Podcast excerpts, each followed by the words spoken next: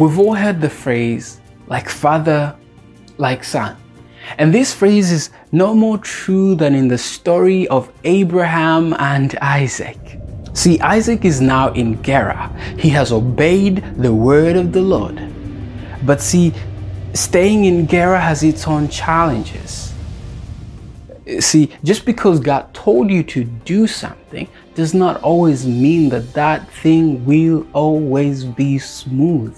Many times, we'll find ourselves that the things that God tells us to do are not necessarily the smoothest or the finest without any problems. In fact, we will realize that in many cases, God sends us to these tasks and errands just so that we may be tried and that our faith may be strengthened in Him. And I believe it is the same case in the story of Isaac. You see, for some time, Isaac had isolated himself from the community, from the people of Canaan. After all, his father Abraham told him specifically that you are not to mingle with the people of Canaan. In fact, you will not marry a Canaanite. And he had obeyed that voice, he had obeyed that instruction and married Rebekah, who was taken from Ur of the Chaldees, from the home place of Abraham. Now, this is kind of interesting because Isaac had isolated himself from the people that he was supposed to bless.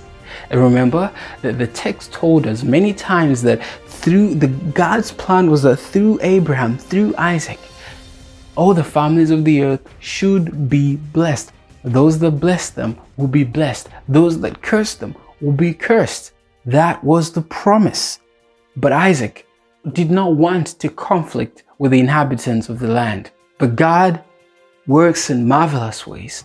Perhaps God caused this famine to move Isaac to a specific place, to try his faith, to a specific place, to show his glory.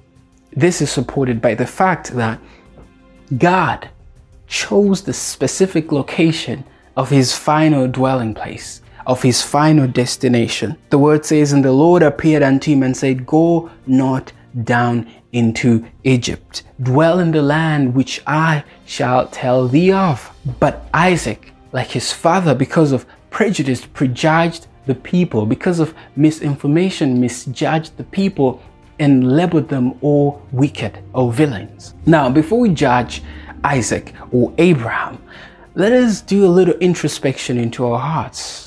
When was the last time we preached or shared the word of God? Not even preach, share the word of God to an unbeliever. When was the last time we had a meaningful communication with someone who is not of our faith? Or like Isaac, are we isolated? Or like Isaac, are we too afraid to converse with the people, the very same people that we are supposed to be a light to? Not just light, salt to. And salt must always converse with the substance upon which it must affect. But we'll find in many cases that, like Isaac, we have made our own conclusions about the final salvation of those with whom we must reach, those that we must win. And so Isaac did not approach Gerar in love, but in fear, which is why in Genesis chapter 26 verse 7 we have these words, "And the men of the place asked him of his wife, and he said, She is my sister, for he feared to say, She is my wife. Lest, said he, the men of the place should kill me for Rebekah, because she was fair to look upon." Evidently, Isaac did not love these people. And I'm not just saying this to say it, but the word of God says the perfect love casts out all fear. And you would think that after the sermon that God gave Isaac, he would be more aware and more willing to fulfill his duty. But what I've realized is that closeness to God does not always translate to holiness or love.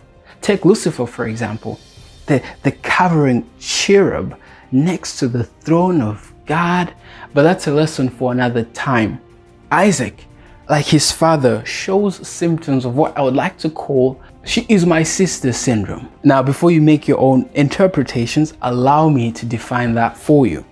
She's my sister syndrome is the spiritual condition that occurs when fear overrides faith. This syndrome is characterized by telling half-truth with the intention of hiding the speck of truth that would otherwise cost your life. So you dilute the truth. You end up diluting the message to just fit with the masses, or to just, kind of camouflage into the society without revealing your identity. What She's My Sister syndrome really is the tendency to hide your identity so that you can fit in. The tendency to hide your identity so you can just go in with the crowd. And how many times have we done that? How many times do we do that?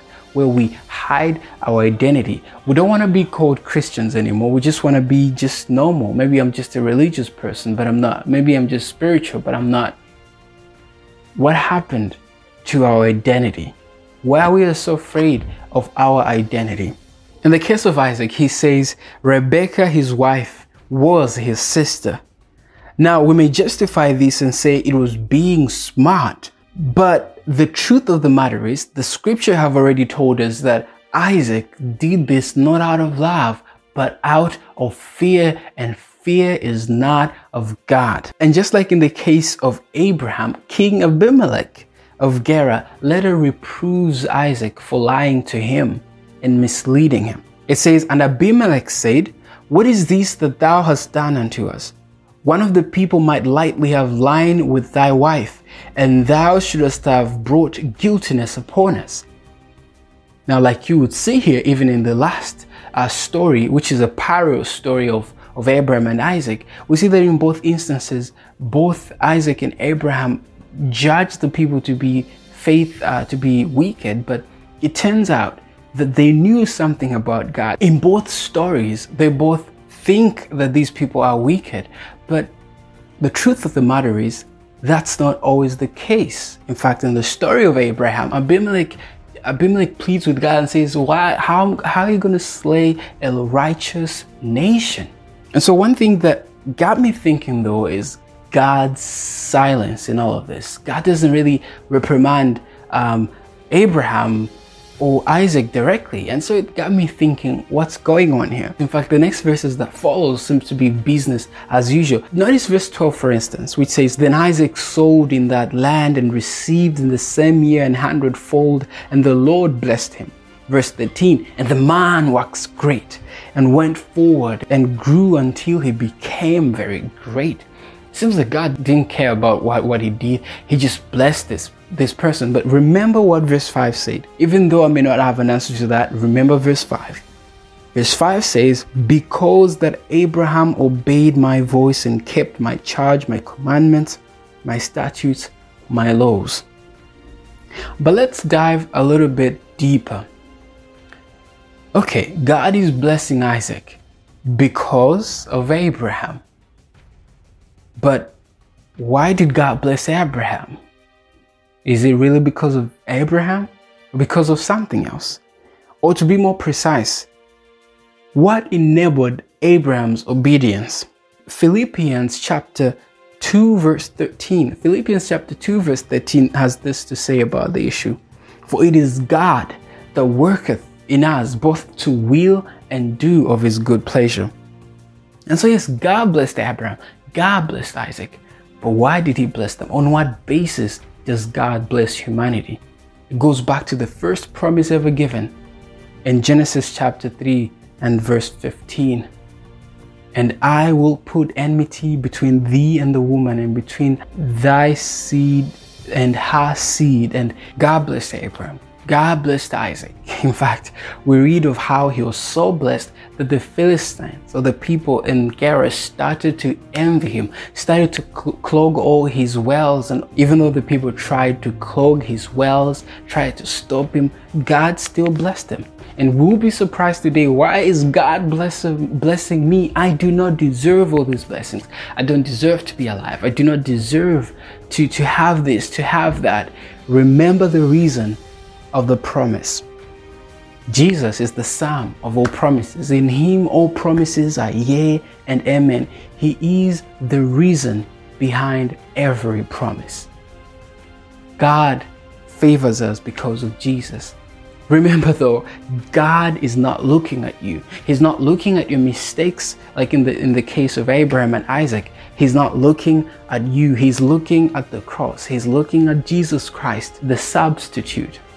And so remember, that yes, we might fall and we might sin, but we have an advocate with the Father, Jesus Christ, the righteous. And so as we close, my prayer is that you will have faith in Jesus Christ, because that's what God looks at. Do you have faith in Jesus? For God so loved the world that he gave his only begotten Son, that whosoever believes in him should not perish, but have everlasting life. So my prayer is that you have the faith in Jesus, but also that you may possess the faith of Jesus. And only as we look into Jesus, the author and finisher of our faith, can we exemplify the faith that he had. So thank you so much for watching. Hope to see you in the next episode of Journey Through the Bible.